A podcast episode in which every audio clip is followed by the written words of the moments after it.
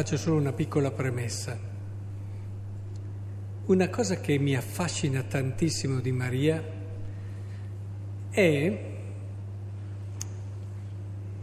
il fatto che lei vada subito all'essenziale, alle cose importanti. Era proprio strutturata così. Perché non so se l'avete colto anche voi, a me ha fatto pensare e fa pensare il fatto che ti appare un angelo e il Vangelo dice a queste parole ella fu molto turbata perché gli aveva detto rallegrati piena di grazia il Signore è con te. Cioè io sarei turbato perché c'ho un angelo davanti prima di andare a quello che dice. E invece Maria va subito a quello che gli, va, che gli, viene detto, sapendo che la cosa strana e straordinaria dell'angelo è la meno importante. Ciò che conta davvero nella sua esperienza e nella sua vita è quello che è il rapporto con Dio e con se stessa e, e di conseguenza il senso della sua vita e della sua missione. Questa è una cosa che non dobbiamo sottovalutare perché noi, almeno parto da me, Probabilmente se dovessero raccontare cosa ci è successo quando abbiamo visto un angelo direbbero fu turbato perché vide un angelo. Invece in Maria si dice altro, quasi a dire il, la profonda sapienza che già animava questa ragazzina, questa fanciulla. Vabbè, questo prendetela come permessa. E, ed è una cosa che mi ha sempre colpito. Impariamo anche noi da Maria ad andare alle cose che contano se davvero riuscissimo a togliere lo straordinario dalla nostra mente e riuscissimo a dare profondità e valore a ciò che abbiamo tutti i giorni, per tirare fuori da quello che abbiamo il meraviglioso disegno di Dio, che è l'unica cosa che conta, beh, saremmo già vicini a Maria. Il grande mistero di oggi ci vuole aiutare a comprendere e ci può aiutare a comprendere quello che è un mistero che riguarda tutte, tutti noi, un mistero meraviglioso, un mistero bellissimo, un mistero di cui l'uomo ha assolutamente bisogno per vivere bene.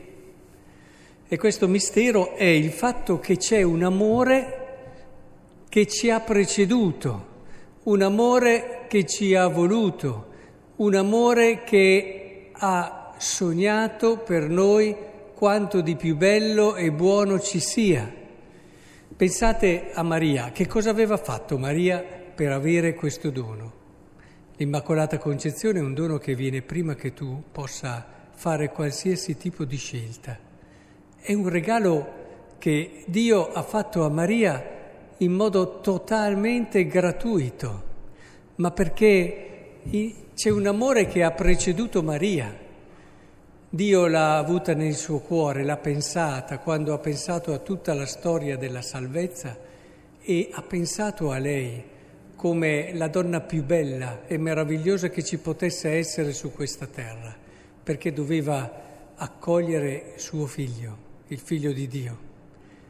Vedete, c'è un amore che precede la stessa libertà di Maria, la stessa sua possibilità di scegliere. E questo è un mistero che ci riguarda un po' tutti.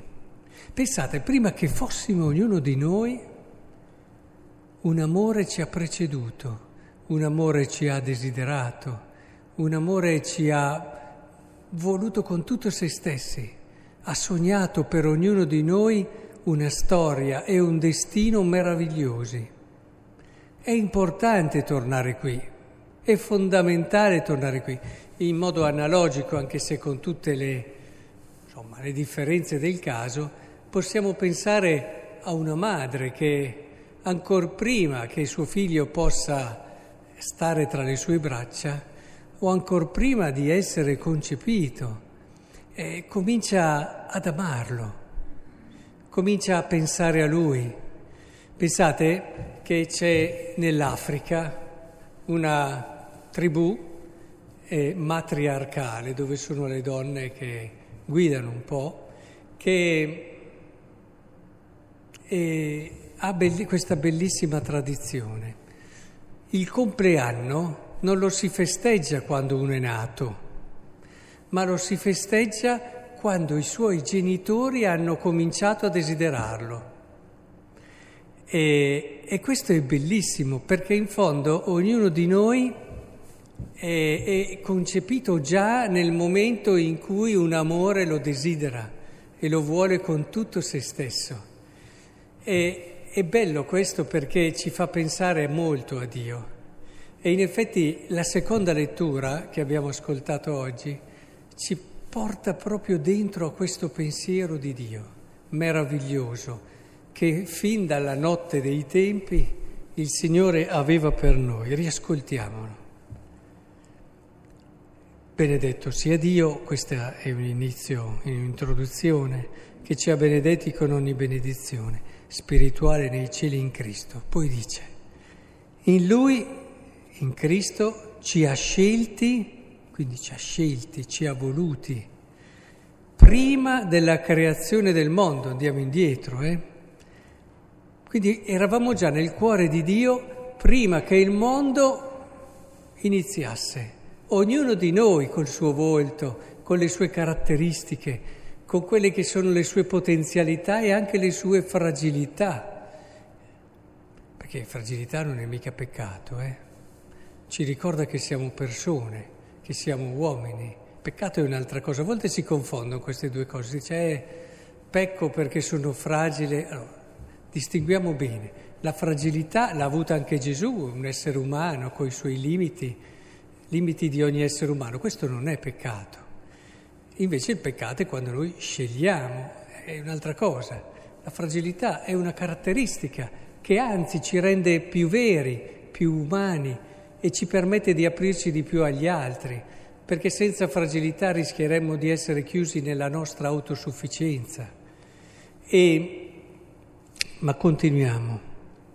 Ci ha pensati prima della creazione del mondo per essere santi e immacolati di fronte a Lui nella carità, predestinandoci ad essere per Lui figli adottivi mediante Gesù Cristo. Ecco, vedete, non solo ci dice che Dio prima della creazione ci ha pensati, ma addirittura ci dice qualcosa anche del sogno che Dio aveva su di noi, ci ha immaginati santi e immacolati al suo cospetto anche una madre no? comincia ad avere dei sogni. Quando aspetta un bimbo, eh, direi che nei mesi ci stanno tanti pensieri, tanti sogni, si immagina tante cose belle, le più belle che possono arrivare per la sua creatura. E anche qui, chiaramente in modo an- analogico, possiamo pensare a questo sogno che Dio fin dall'inizio del, del mondo ha avuto su di noi le cose più belle, cioè essere santi, immacolati al suo cospetto. Beh, sarà bello avere la certezza, riposarsi tutti i giorni, e questo lo facciamo con la preghiera, su questo sogno di Dio e su questa verità, certezza di essere importanti al di là di quello che facciamo al di là di quello che abbiamo fatto, perché noi tante volte pensiamo sì, siamo amati perché ci siamo comportati bene, ce l'abbiamo un po' dentro, magari ce l'hanno anche insegnato nell'educazione, che a volte può essere pericoloso, se ti comporti bene allora il Signore ti vuole bene. Non è proprio così, non è proprio così, o a volte lo facciamo anche noi, cioè facciamo pesare all'altro se non si è comportato bene, quella sorta di ricatti un po' affettivi che, o comunque che facciamo fatica anche noi, siamo cresciuti anche noi così e tendiamo a vivere in modo conseguente. Ecco, no, il Signore non ci vuole bene perché ci siamo comportati bene, ma ci vuole bene perché siamo le sue creature desiderate da sempre il comportarci bene è una conseguenza e non metterà mai a repentaglio il fatto che Dio ci voglia bene. È importante che comprendiamo questo perché è su questo che dobbiamo fondare il nostro cammino. Ed è su questo che capiamo che allora essere santi non è una cosa strana, una cosa impossibile, ma il sogno di Dio su di noi è un sogno possibile e basta solo che lasciamo entrare in noi questa certezza dell'amore di Dio. Se siamo sicuri che Dio ci ama così, vedrete che la santità non è più una cosa così lontana, ma giorno dopo giorno vivremo di conseguenza.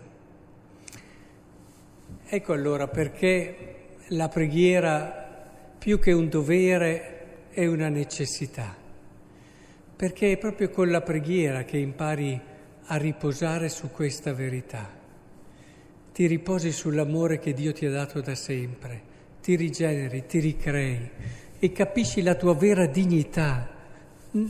La dignità della persona si fonda qui. Una persona non è degna perché si è comportata bene, ma è degna perché è amata dal Signore, è amata da Lui prima di ogni altra cosa. Quando anche, e a volte lì facciamo fatica, ci sono persone che si comportano male e ci viene quasi da pensare non sei degno di vivere, non hai dignità, ti sei abbruttito, ti sei... Ecco che purtroppo con la nostra libertà possiamo rovinare questa cosa, è una, è una possibilità reale, ma nel cuore di Dio ogni creatura, anche quella che si è abbruttita in modo inimmaginabile, mantiene la dignità di essere amato. Ed è importante che lo comprendiamo questo, a partire da noi, a partire da noi. Ringraziamo allora Maria che con questo mistero e verità di vita, vedete, lei ha sempre riposato su questa certezza. La sua preghiera più bella, il Magnificat, è ritornare su quell'amore che Dio ha avuto per lei è una preghiera di ringraziamento perché ha guardato l'umiltà della sua serva. D'ora in poi tutte le generazioni mi chiameranno beata. È un tornare continuo su questo sogno, su questo pensiero di Dio.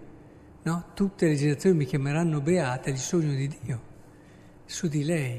Impariamo allora da lei e vedrete che se Maria è un capolavoro unico, beh, vedrete che anche ognuno di noi potrà diventare così bello da lasciare a bocca aperta gli stessi angeli.